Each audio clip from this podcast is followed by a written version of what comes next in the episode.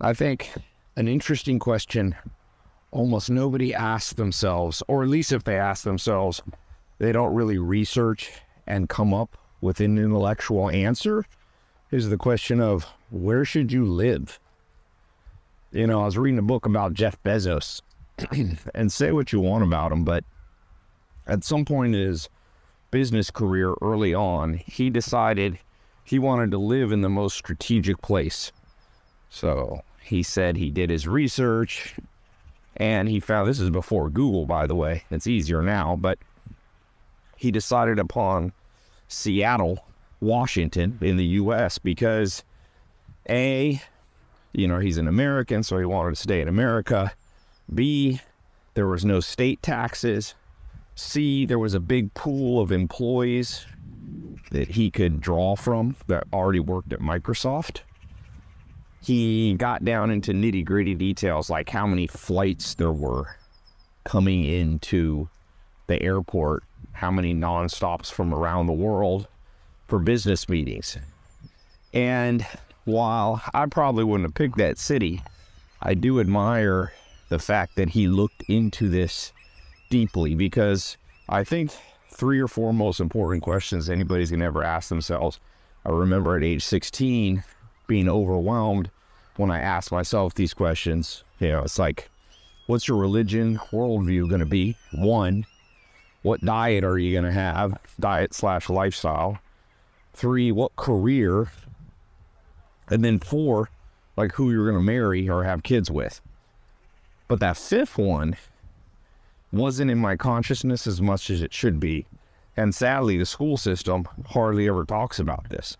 But this fifth question of where you should live and base your life is in some ways, if not the most important, maybe it's second or third in that list. Because, and, and by the way, I've thought about this for years. So the point of today's episode is I'm going to try to fast track and give you the answers in less than 20 minutes that I wish somebody had told me, you know. And I'm going to throw in a few kind of frameworks you can use and you pick the one you like. So, an interesting framework is where will you have the best social life? Okay, forget career for a second. Forget where's the healthiest place because you can go down, we'll go down that framework too, right? So, I, I think those are like the three best frameworks or where's gonna be the best social life. And, and by the way, you can just use the four pillars of the good life if you haven't gone to fourpillars.com, you should be getting my four pillars uh, program, which is, you know, know, everything or the quickest answer to how to find health, wealth, love, and happiness. So, the first, you know, question you can say is, where would be the healthiest place I could live? Second, where would be the wealthiest, aka career? Third is love, which is friends, family, romance, that's social. That's what I was talking about now. And then the last one will be happiest. Okay, so let's start with that third pillar. Use the frame framework of where would you be the most socially engaged? Friends, family, romance. Now, interestingly, the framework most people use is family, right? The average person, and it's been this way throughout history, lives pretty close to where the majority of their family lives. And I think that's valid to be clear. But the modern world is all complicated. There's something, if you've been listening for a while, talking about evolutionary psychology, my mentor, Dr. David Buss, you know, there's this thing called evolutionary mismatches, which means in some ways you could argue we were built to grow up around our family, right? But everything's been kind of chaotic for the last, call it 200 years, 300 years, industrial revolution, maybe even 400 years in terms of living near your family. I don't know that that's a totally valid way because fa- family now spreads out and a lot of people don't have, you know, that traditional mom and dad. So I think that's a good framework, but I think you got to weigh the frameworks with multiple other frameworks, right? So most people go by family, but friends is a super valid one. And sometimes in the modern world, because of, I, am not going to get into this, but you know, the collapse of the family in many ways, right? Um, going with the fr- framework of friends makes a lot of sense, but I'm gonna go a little further because, like I said, social slash love, which is the third pillar in the four pillars of good life, romance. Go where your best romantic prospects are. You know, if you talk to a scientist like Dr. David Buss, he always tells me, Ty, everything is mating. Mating. because ultimately, you know, we live on through our children. And so I think it's one of the most valid frameworks of deciding where you want to live is where do you think you have the best romantic prospects? Where are those people who are your type physically? Don't forget physical. Physical's valid. You know, our our eyeballs are attracted to certain types of people, and now scientists are finding validity to that. Eh, you know, in this histio complex, meaning people who have opposite or complementary immune systems. So you don't have to discount your lo- your love of a certain physical type, right? So if you like blondes, that may mean, you know, that on average, those blondes have a complementary immune system. And of course, I'm oversimplifying a complicated subject, but that's the point of this podcast is to get to the answers quick. So don't think that relocating to an area that has people who look like the type you're attracted to. Okay? You know, I've always liked kind of Scandinavia and uh, that look. My mom told me as a little kid when I was like two years old, I would like chase the blondes around, chase little blonde when I was like two. But, you know, I would see a little blonde at two years old on the beach and go up to them and say hello.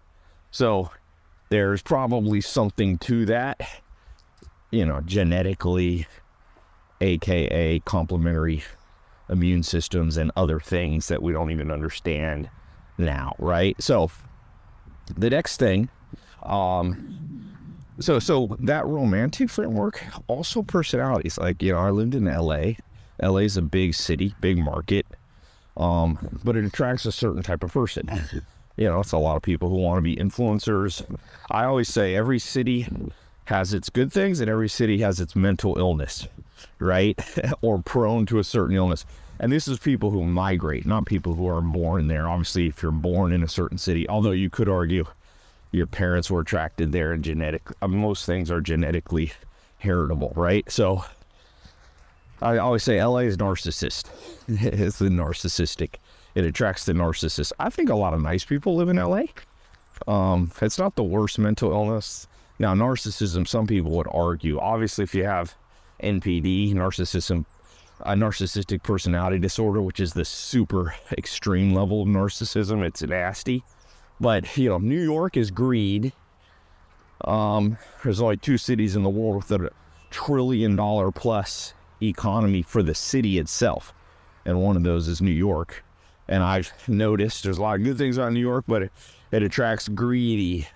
That's the mental illness. Hardworking, you know, ambitious, but um, you know, London attracts a certain type. Miami, for sure, has its own. Miami's a little bit like Vegas, uh, but globally, you know, Scandinavia um, has a lot of what I would say is more mellow people you know, the people who stay there and don't migrate out. People who migrate, Dr. Buss has done a lot of research of this in the Mediterranean islands.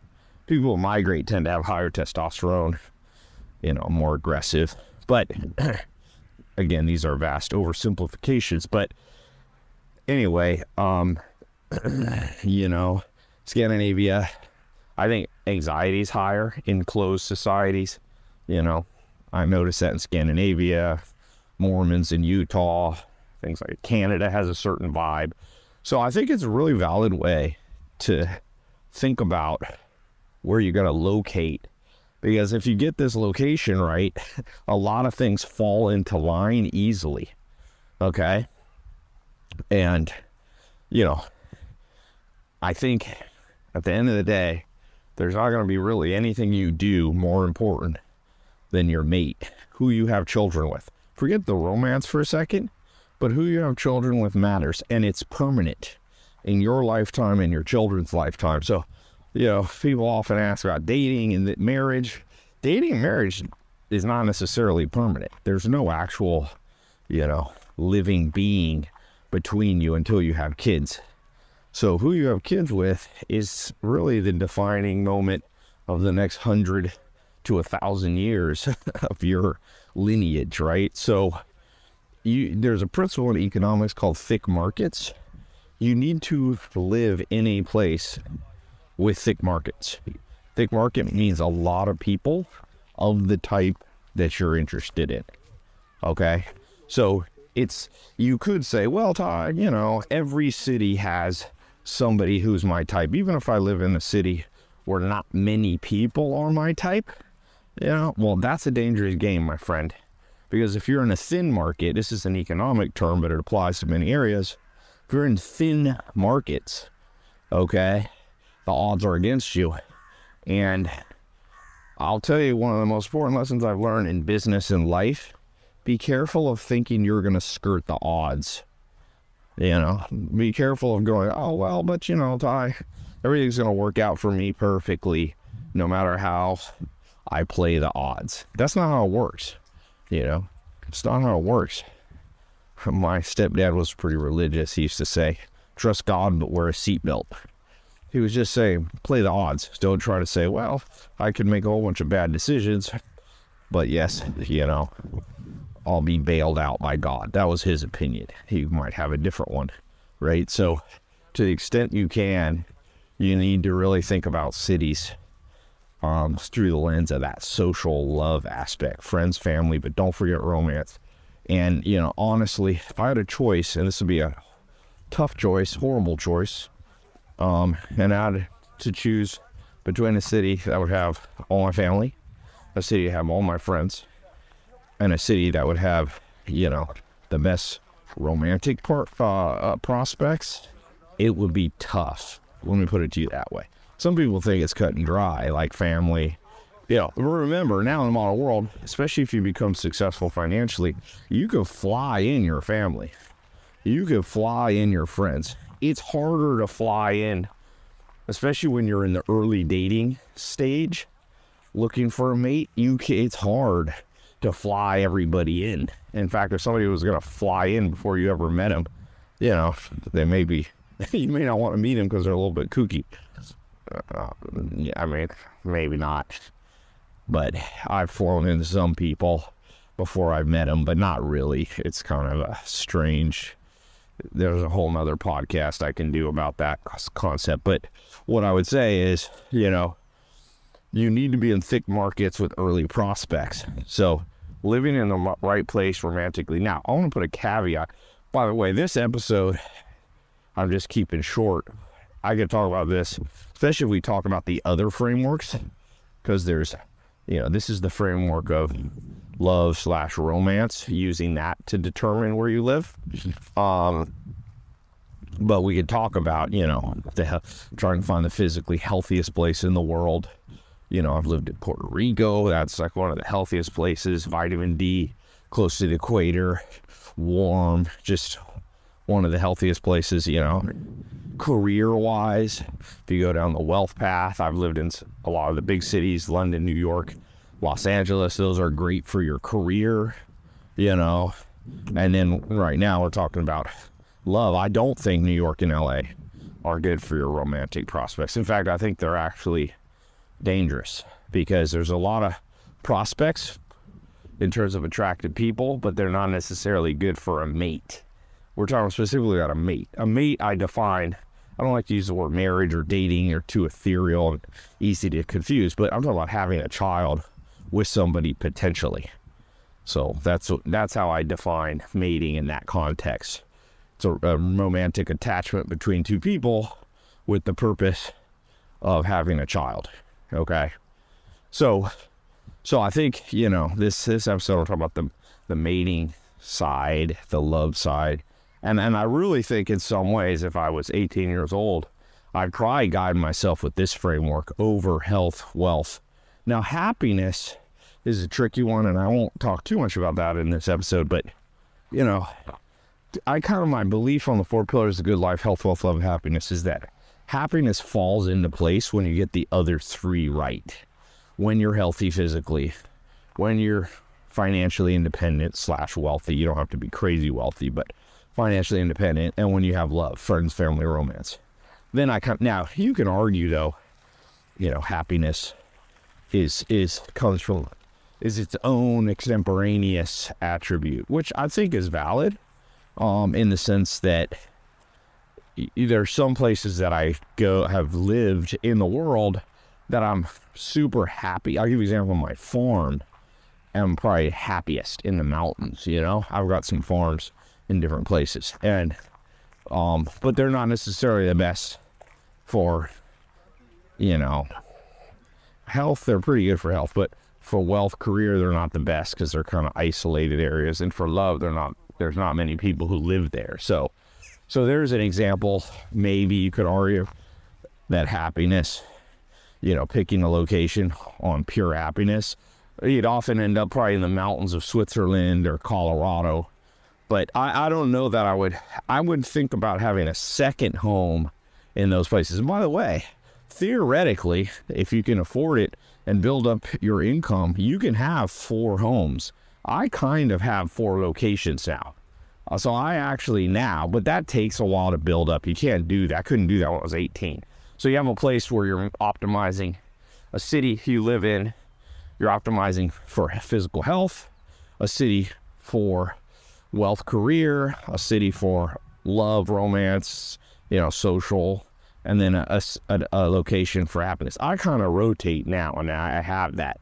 So, like last week, I was in New York. I don't live there permanently, but you know, like say, you know, there was a time in my life. I'll give you an example where I was like New York or L.A. for career. Puerto Rico would be for physical health, really healthy place. Um, for friend, love, friends, family, romance, Europe and then happiness my farms. But you still need kind of a primary place.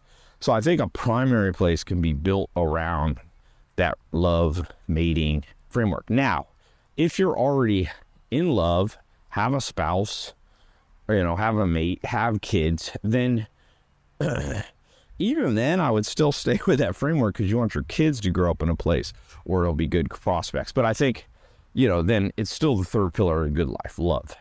So maybe if mating, you've already done that, you still want to live in a place where family and friends, you know, really friends are super important. It's interesting, like some Scandinavian countries like Denmark, the average person has this huge friend circle.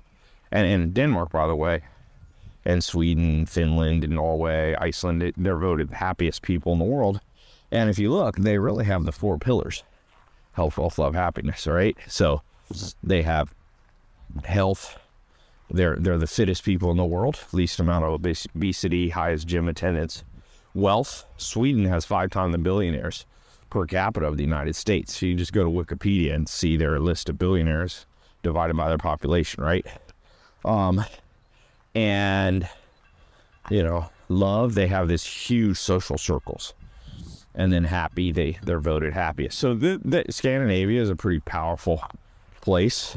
I I've been coming to Scandinavia. When I a guy who was my doorman years ago, Drago, Mr. X, I used to call him, said he was the best guy I've ever met with women. He was a he always told me, Ty, go to Scandinavia. so I followed his advice many years ago, be going back and forth.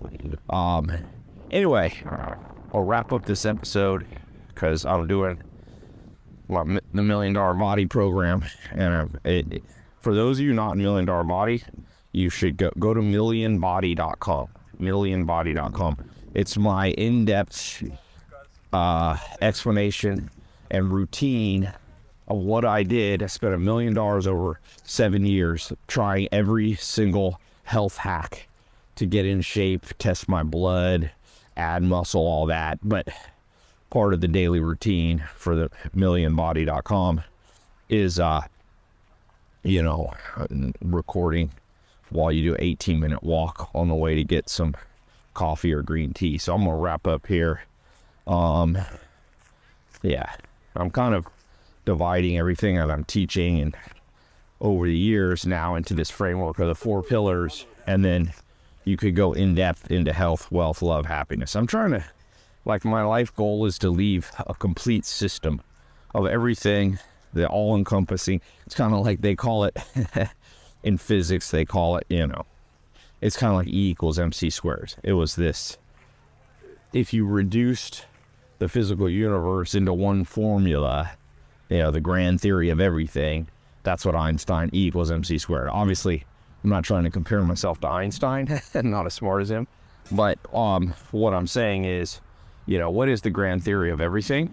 And that's why four pillars of the good life. So this podcast is part of that. Um, and you can branch out into the areas that are most interesting to you. But it's pretty important. And I think the biggest tragedy in this world is that people aren't taught the four pillars, you know, the grand theory of life. Because what does it profit a man to gain one thing and lose the other, right? It's like, what does it profit you to gain all the wealth in the world, but you don't have health? If I trade you a billion dollars, but you'd have to be bedridden for the rest of your life, you wouldn't take the billion dollars. So there's an actual, forget Maslow's hierarchy of needs. There's actually a, a more simplistic yet more profound hierarchy of needs, right? So, four pillars is health, wealth, love, happiness. You got to move towards all four of those, and that's the hard part about life. Is more life's about juggling things, you know. I know billionaires, and I, very few billionaires I'd actually exchange for their life, right? I know people have great physical health, and but I wouldn't exchange for their life. So it's a, it's a, it's this exchange test. Anyway, we'll talk about that on another episode. All right uh, leave a comment below on what, because I didn't get into all the details. I'll record a more detailed follow up podcast. So if you could leave a comment below a review, and then in the reviews, leave a comment of what you'd like me to talk about more on this subject of where you should base your life, where you should live.